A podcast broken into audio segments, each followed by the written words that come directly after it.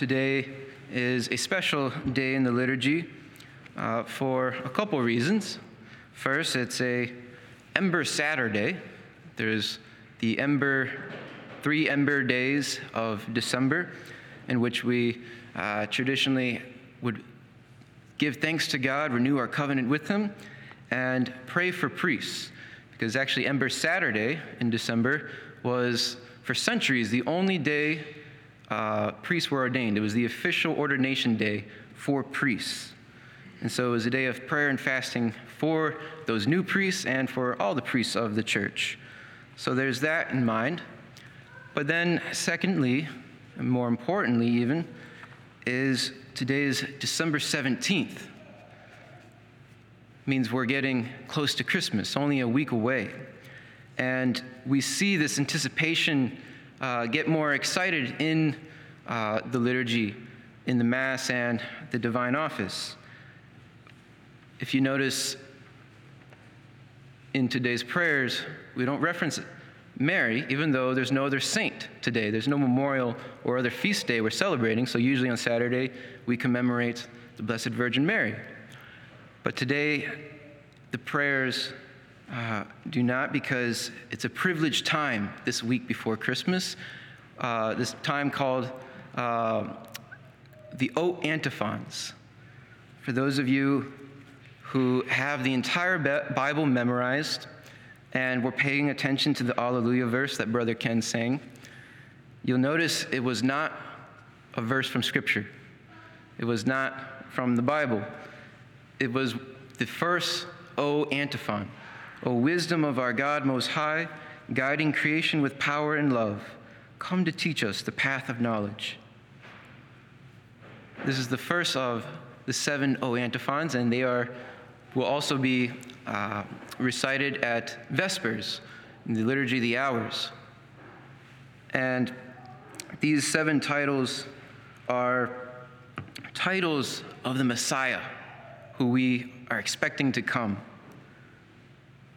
The first is wisdom, the second, Lord and ruler, the third, root of Jesse, the fourth, key of David, the fifth, dawn of the east, sixth, king of the Gentiles, and seventh, God with us, Emmanuel. So this is actually, we sing this in the hymn, O come, O come, Emmanuel. It's a paraphrase of these O antiphons, going way back to uh, ancient times of the church.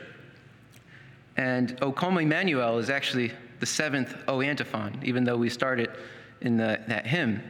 Uh, but wisdom, that is actually the second verse of the hymn, is actually the, the first O antiphon. So during these next seven days, maybe with, when you pray with your family, sing a verse uh, of the O come, O come, Emmanuel. O come, wisdom. Wisdom, why, why is that a title of the Lord? Because he is wisdom incarnate. It was through God's wisdom that he ordered all of creation, that he, you know, created everything in his providence. And yet, when we look out into the world, oftentimes in our cynicism, we, we see a lot of messiness. And we doubt even God's existence at times. We, we fail to see the wisdom in the order of creation. Oftentimes, the messiness, well, actually, always, the messiness is due to sin. Sin is what creates so much of our problems, and yet, God, in His wisdom, infinite wisdom, brings a greater good out of that evil. And we hear in today's gospel that Jesus enters into our messiness of this world. And he is wisdom incarnate, the Word made flesh. He even renews that creation in a greater fashion. He makes all things new. And we hear even Jesus' family, his genealogy. You know, think of our families, all the messiness that goes on in our families, and maybe going back through our family tree, there's probably a lot of messiness. And Jesus, we, we hear in today's gospel, deals with the same things. All the different problems of human nature he takes on. We hear Matthew, St. Matthew, establish Jesus as the Messiah, as the son of Abraham. His ancestral line goes back to Abraham, whereas Luke goes back to Adam, kind of establishing Jesus as the father of all nations. But with St. Matthew's genealogy, we hear Jesus go back to Abraham, the father of Israel. And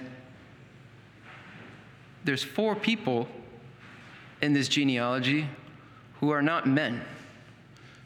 There's four women named in this genealogy, and St. Matthew is highlighting some of that messiness of even Jesus' family tree.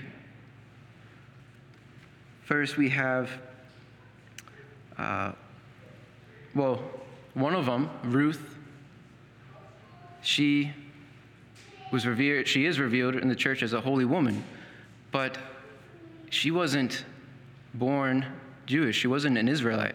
She was a pagan and married in to Jewish family. And so that's good, but it shows that someone in fam- uh, Jesus' family tree wasn't following the, the commandments, the laws of Israel, because they were supposed to remain married within Israel and not mix with the pagan Gentiles. And then the other three women are all women associated with sexual immorality. We have Tamar, the daughter in law of Judah, who seduced Judah in order to keep her line alive after her husband died. And then we have Rahab, who is the prostitute in Jericho who saved uh, the Israelites from coming. And then we have Solomon's mother, Bathsheba, who David married after murdering her husband. So St. Matthew's highlighting these different stories from the past, showing the messiness and yet how God still brings a greater good out of these evils, and how he still keeps his promise to David that his royal line will remain alive, how he keeps his promise to Abraham, how he will become the father of all nations, and how even Judah, his prophecy, is also still maintained despite all this messiness. In our first reading, we hear how uh, Judah um, is prophesied by Israel, Jacob, his father, to be having that uh, scepter, that royal scepter, which will never be separated from him. And this is kept alive through Jesus. So even though uh, Israel is conquered and Babylonian exile happens, and for centuries, the, the heir of the son of David, the royal king of Israel, is unknown. St. Matthew is proclaiming, He has come. Jesus is that heir, not only the king of Israel, but he is to become the king of kings. And so, this, this messiness of even Jesus' family, God can work through that.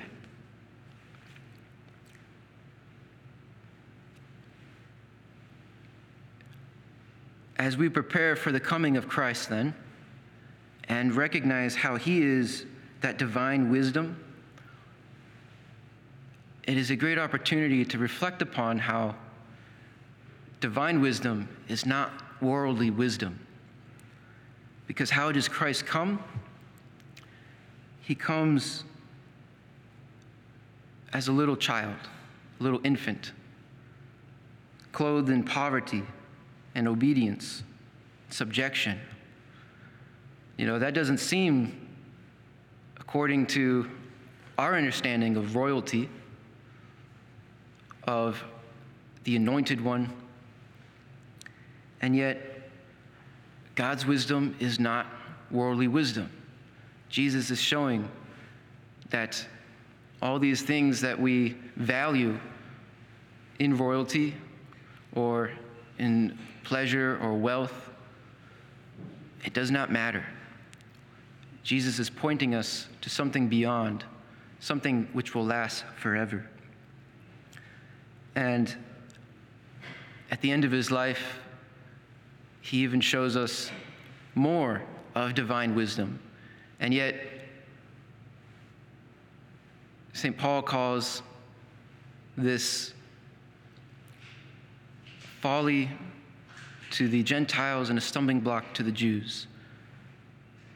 What is this I'm talking about? It's Christ's death. His death on the cross. So often we can't really make sense of why Jesus really had to die on the cross.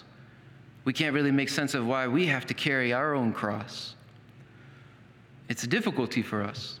And yet, that is why during this time of Advent, we, especially today, are asking the wisdom of God to come to us, that we may know that true knowledge of God's creation, that we may see as God sees, and that we may have that prudence and understanding to go about our daily life according to not worldly wisdom, but God's wisdom. Because in the end, that is how we also partake in this kingdom of God, which Christ, the Anointed One, has come to establish for us.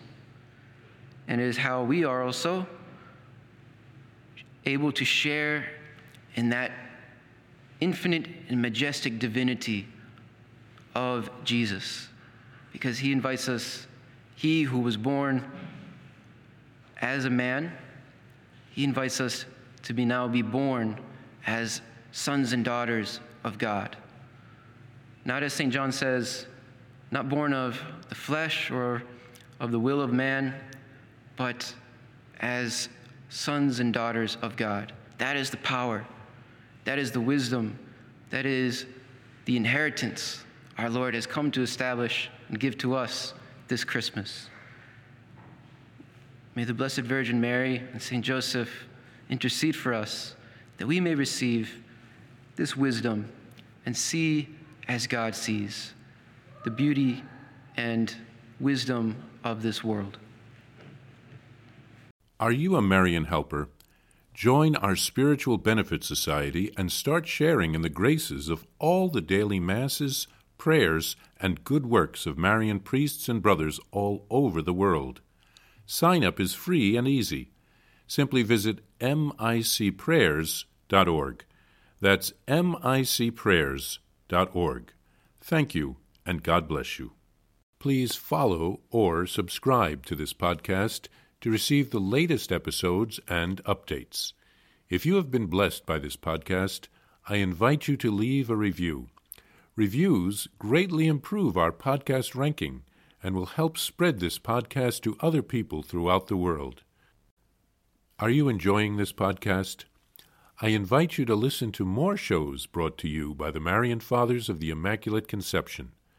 Join us daily for enriching spiritual content, which will help you on your journey with Jesus Christ. Simply visit DivineMercyPlus.org for a complete list of our shows. That's DivineMercyPlus.org. Are you a Marian helper? Join our Spiritual Benefit Society and start sharing in the graces of all the daily masses, prayers, and good works of Marian priests and brothers all over the world. Sign up is free and easy. Simply visit micprayers.org. That's micprayers.org. Thank you, and God bless you.